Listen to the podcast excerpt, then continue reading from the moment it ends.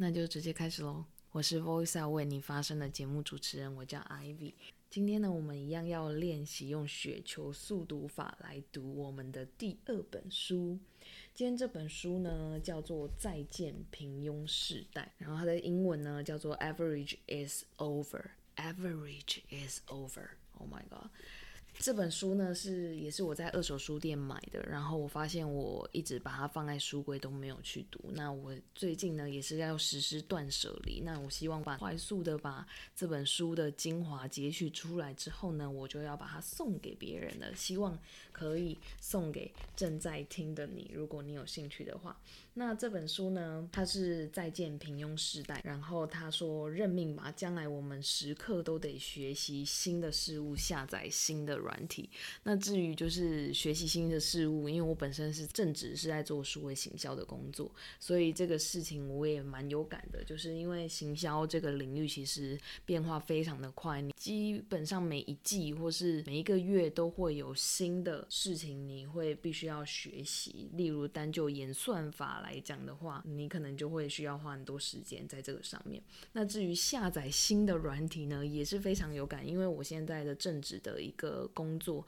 是在一个软体代理业的。那我们卖的软体呢，基本上就是办公室的一个生产软体，只要你是电脑工作者，然后是跟数据分析相关的，或是跟数据处理相关的，就是我们在卖的软体之一。那其中我们最近今年最夯的一个几乎每一个各行各业都会用到的一个软体，就叫做。软体流程机器人，它就像是你电脑里面的一个小助手、小助理一样，或者是说当做是一个你叫来的实习生。你通常都会把那些不太需要经验值的工作，可以一步骤一步骤交给他的工作，交给一个实习生来做嘛。然后你你这个可能比较老练的职场人，你就会去做一些就是需要思考、讨论的事情，就是价值性比较高的事情，那流程机器人这个软体呢，它要做的就是这件事情，它叫做 RPA，它是一个领域，就是 Robotic Process Automation。假设比如说你可能平常要做的事情，就是你平常每天固定要在某一个时间点去打开某一个，不管是 Excel 档还是网页啊，然后去截取某一个资料里面的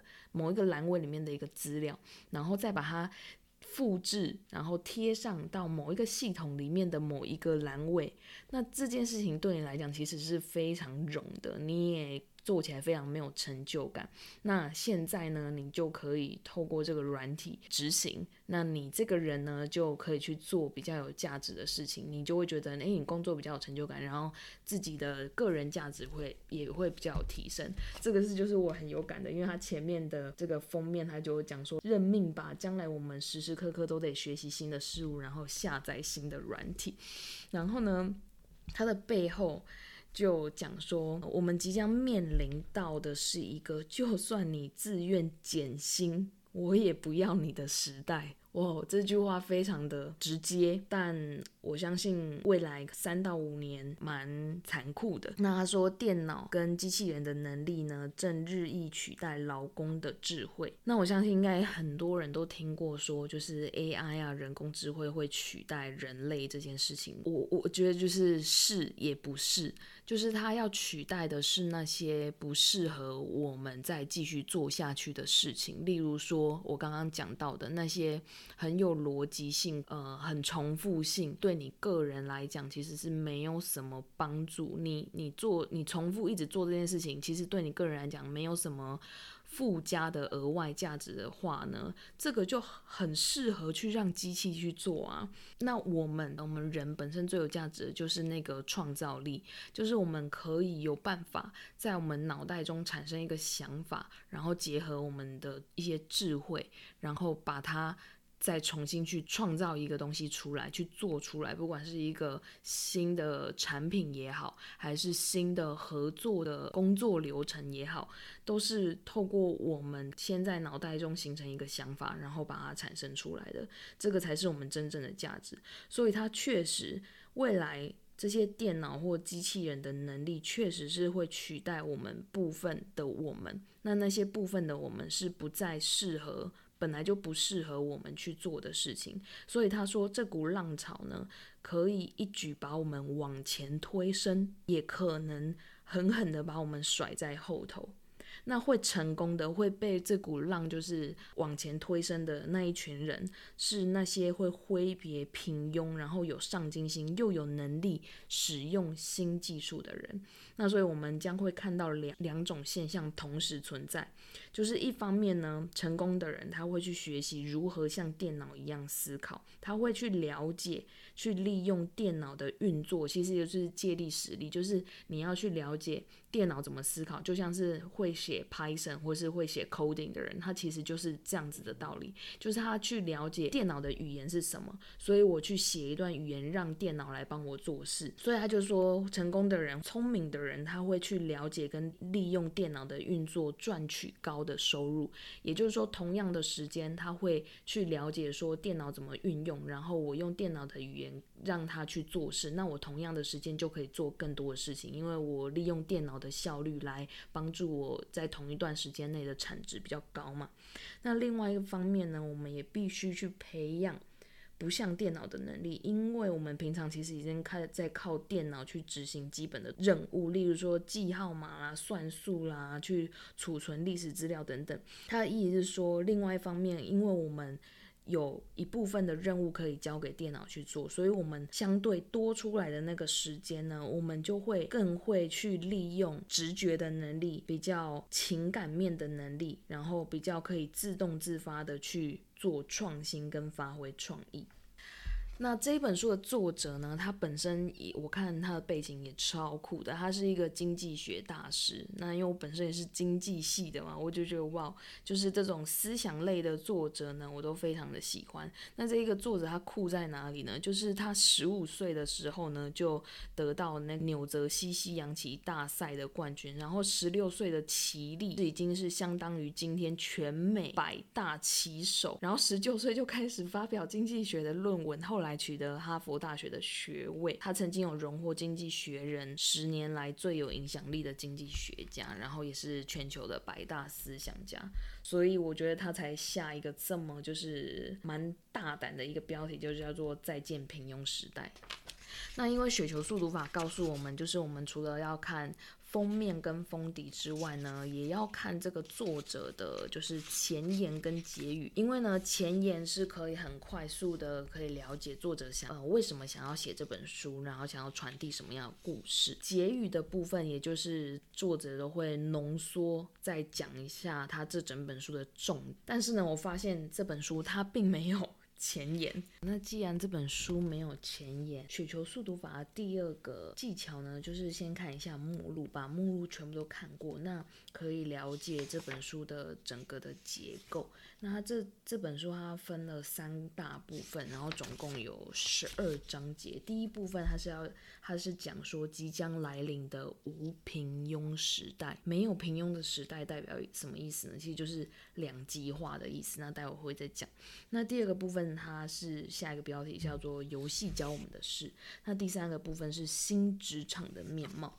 那我会针对这三大部分去看里面的章节，哪一个地哪一个标题呢很吸引我，然后我们就进进去看下去。今天呢，就先从这个即将来临的无平庸时代里面有三章直接截取，我觉得嗯看起来非常有吸引力的。呃，小标第一个呢是该怕的不是科技创新，而是我们懒得学习。第二个呢，他说未来将需要大量的行销人才。第三个呢是为工作的崛起，他就说大萧条时代，就算你自愿减薪，我也不要你。为工作是什么意思呢？就是说正在崛起的个体户形态。嗯，这些都很有意思哦。那我们就看下去。先讲一个很特别的故事。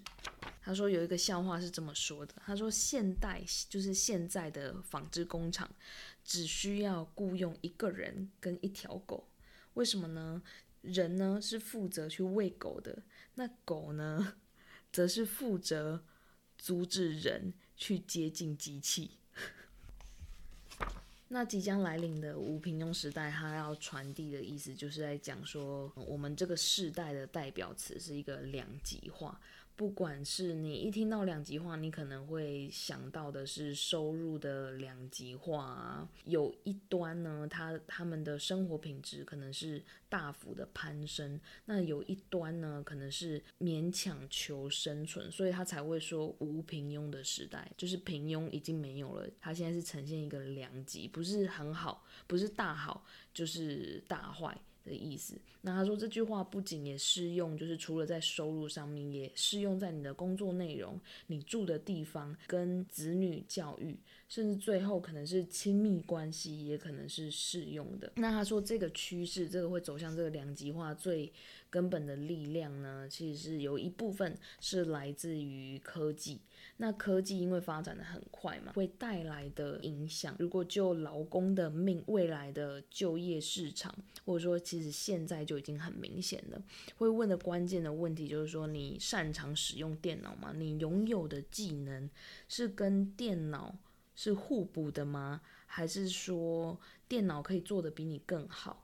其实这些都是很值得我们去思考的事情。就是你现在的能力是可以去利用电脑，让你自己更有能力。最糟的情况就是你是在跟电脑抢工作吗？意思就是说，你可以做的事情，电脑也可以做。那想必雇主一定会想要把这件事情给电脑做嘛，因为它可以做得比你更快。比你更精准，比你更有效率，所以你的技术是跟电脑如果是互补的，那你的薪资跟就业的前景可能就是比较乐观。也就是说，电脑是你在创造价值的过程当中的一个工具，你很会利用电脑去做事情，去打造你自己的价值，创造出你的产出跟结果，你的薪资跟就业前景就是会比较乐观的，因为你不是在跟电脑抢工作，就像是我们工作上，因为我。刚刚前面有提到，我们有在卖 RPA，就是 Rob Robotic Process Automation 这个软体嘛。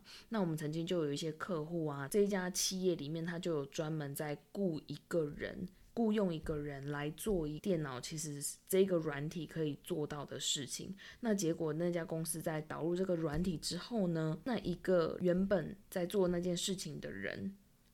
就被，其实就等于说就会被替换掉了。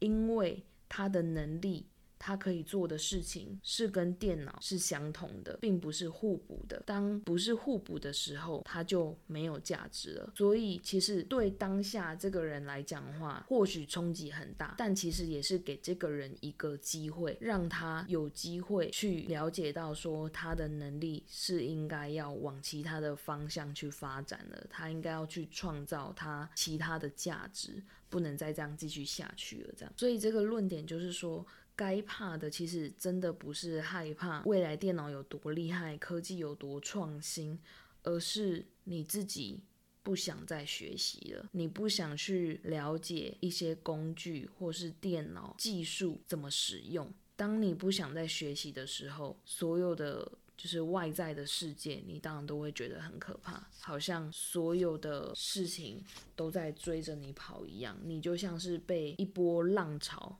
快要被淹没感，而不是像冲浪一样，你会很期待这这股浪上来，然后让你可以站在浪上面，然后去冲浪。所以不同的人，你有没有带着一个就是想要突破自己、追求卓越心态的人，或者是说你是想要维持平庸安稳的人？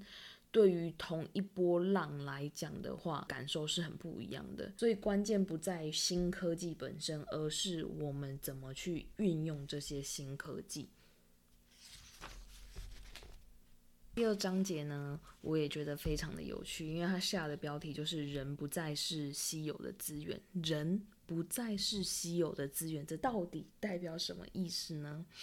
那他就举那个 Facebook 的创办人，你知道 Facebook 的创办人之前是念什么科系的吗？他其实是念心理系的。他就说，Facebook 可以打造成一个这么吸引人的网站，让人家很想要不断的去使用这个平台、使用这个 App 的的原因，其实是因为是心理学的知识帮助他打造这个问题，不是光你说你会做这个有城市设计的能力就够了。除了大家现在都非常看好，就是数理科技的领域，你可能要会写程式啊，你懂程式语言啊，会计算啊，反正电脑语言懂的人，其实现在还是非常的吃香。但这个作者他认为呢，行销才是未来经济的关键领域，因为他认为你要能够懂得利用电脑，也要能够掌握良好的沟通技巧。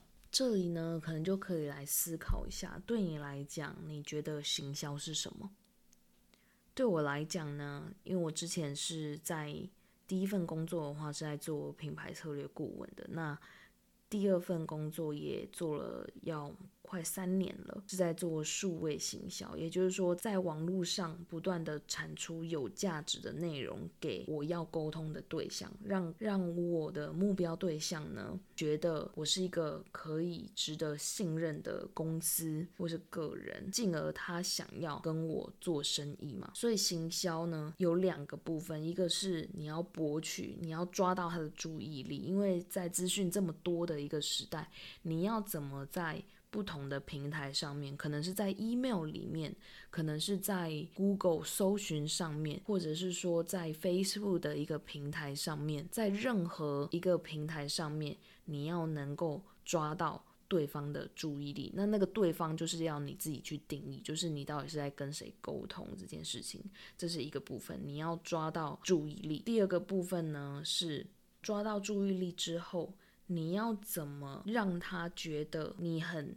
了解他的需求，你很能够换位思考，同理他的处境，让他觉得。你提供的服务或是产品有办法有机会解决他的问题，最后让他采取一个行动，就是跟你购买或是跟你联系。那其实这个过程就是一个必须要去了解人的一个心理运作方式跟沟通技巧。所以他认为呢，未来他觉得行销才是一个未来经济的关键领域。经济的关键领域的意思就是说，怎么样让金钱价值可以互相交换。嘛，我们所谓的价值交换。时间是一种价值，货币、金钱是一种价值，我提供的产品、服务是一种价值。那价值交换的意思就是我出我的产品给你或服务给你，那你透过货币或者就是金钱的方式交换给我，这就是一个价值的交换。那行销呢，他觉得是一个未来这个价值交换的一个很重要的一个领域，就是说，因为他前面有提到，未来这个世界它只是会越来越的越极端，如果从财富的方面来讲的话，就是有钱的会很有钱，试着求生存的，就是会也是会越来越多。那要怎么样让让这个金钱能够持续的流动？就是有钱的人，他的钱可以流向是那些试着求生存的另一个极端呢？就是透过行销来来当做一个接口。那这个行销的人才就会需要，除了要很懂得利用电脑，知道怎么去利用。电脑去让有钱的那一端觉得你很了解他，能够适时的出现在他的眼前，推送提供他需要的产品。另外一个部分就是，你除了要很很会懂得利用电脑之后，你也你也要很懂得人的一个心理行为发展模式。也就是说，你抓到他们的注意力之后，你也必须要有一些沟通技巧，才能让他们掏出。他们的金钱买单你的服务或产品嘛，所以这个作者在这一段他就说，他觉得未来将需要大量的行销人才的，他想要强调的一个重点就是说，在未来的职场里，争取更多的关注是非常重要的关键，而且需要花更多的心思，然后做得更细腻一点。那如果你对行销、数位行销或是网络行销这件事情有兴趣的话呢，也欢迎你来跟我联系。因为呢，我除了平常正职就是在做这件事情之外，目前呢也在跟一个团队在学习，就是一个将近有十五年工作经验的一个数位行销的一个老师在学习。那他们也有开放一些课程，欢迎你可以联系我，可以在飞书上面找到我，我们可以来做交流。那今天就先分享到这，我们明天再见喽。